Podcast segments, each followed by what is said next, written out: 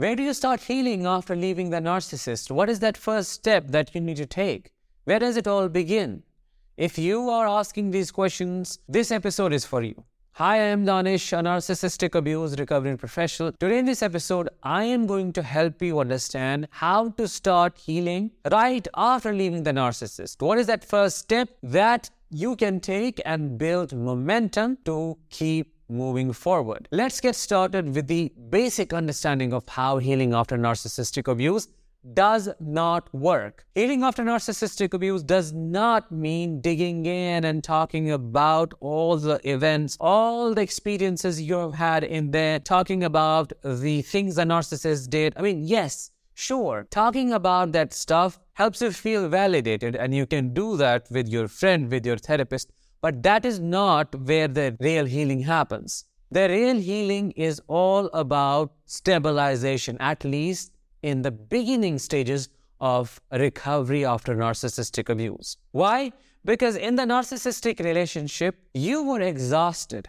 You were drained completely to your last resource. In fact, you were turned into a shell of yours because the amount of stress that you were exposed to created an overwhelming demand for your body, for your brain, for your soul to survive. And now that you have left that relationship, you are chronically fatigued, your system has shut down completely, and there isn't much left that you can use now to recreate a life, to work on things and build things.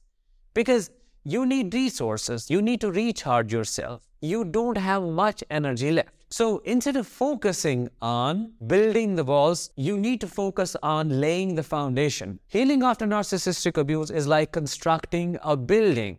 You have to focus on laying the foundation first because if you try to construct the walls in thin air, they are going to collapse. This whole structure is going to collapse because there is nothing to support all the weight that you're going to put on earth. You need a solid foundation. And the solid foundation here is stabilizing the system.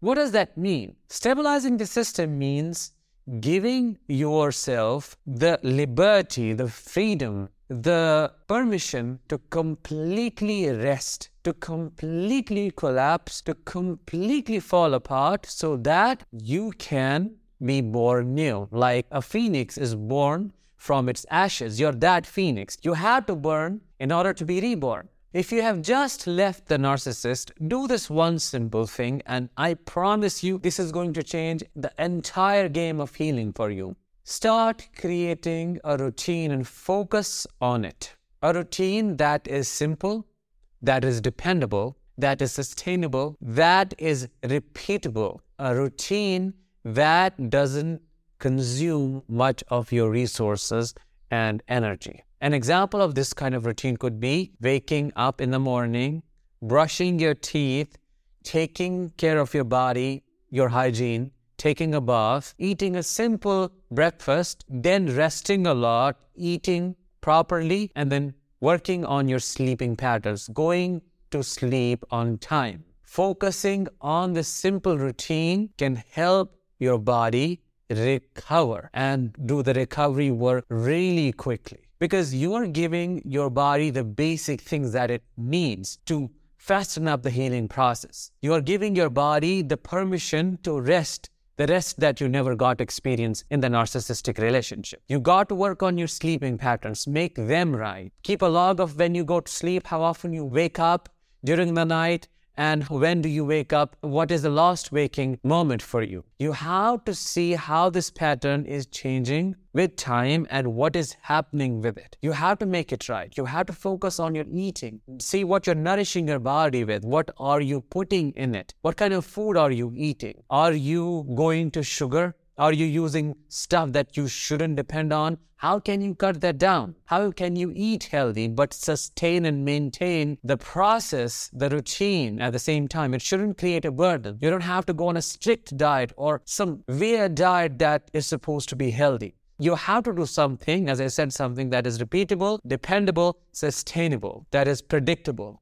You have to create that predictability for you you also have to make the body fully relax and release that survival stress.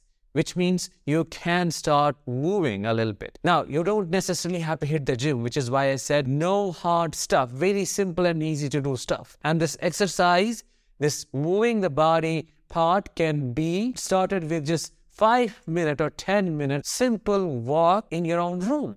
As simple as that. Or maybe you can start doing trauma informed yoga. Anything, anything that you feel you can do. But everything that you do has to be simple, has to be basic. Do not focus on that on the job that you want to get, you know, that you had to study for, appear in interviews for. Do not chase the partner. You're not ready for big stuff yet. You had to collapse. You have to hibernate for a couple of months to be able to step into the world and not be disappointed by your performance because I can assure you, if you were to do big things right now, you won't be able to do any of it because you don't have the capacity. So you've gotta increase your capacity. This is what it is all about. Your capacity right now is of a little cup. If you pour stuff, I mean water in a little cup, it would not be able to hold a lot of it. But if the same cup is turned into a bowl, a big bowl, it can hold a lot of water. Now, that is what is going to happen when you follow a simple, predictable, repeatable, sustainable, dependable routine every single day for months. We're not looking at weeks here, we're looking for months on a stretch, maybe a year. That is the kind of stress you experience in a narcissistic relationship. It just completely shuts you down. So you got to start with something that is very simple, something that is basic. And you have to stop judging yourself. You have to stop criticizing yourself for not making a lot of progress, for saying, well, maybe this is going too slow, or I'm not at the place where I want to be. You won't be there because you're not prepared to be there yet. You can't be critical towards yourself. You can't become your own narcissist because that voice will follow you. You have to change it into a soothing, compassionate, calming voice, quite opposite to what you got to hear in the narcissistic relationship. You have to give yourself the permission to take as much time as much as you need to. You got to take those baby steps because those baby steps is what will lead you to taking a leap, what would take you to taking a big step. Ultimately, it will all come together. It will all make sense. But for now, you have to keep doing those small things. You have to do only as much as your capacity allows. So, in a nutshell, your healing starts from stabilization, not digging in and working with all those memories and doing intense trauma work. That is the other stage. It's like you do that when you're more prepared to tolerate that kind of distress. But then you have to stabilize, stabilize, stabilize to begin with, and you have to give yourself the permission. You have to stop criticizing yourself and you have to keep taking those baby steps. That was it for today's episode. I hope you found it insightful. If you did, please let me know in the comments, drop a like, and make sure to share this episode with others. I'll talk with you in the next one. Until then, let the healing begin.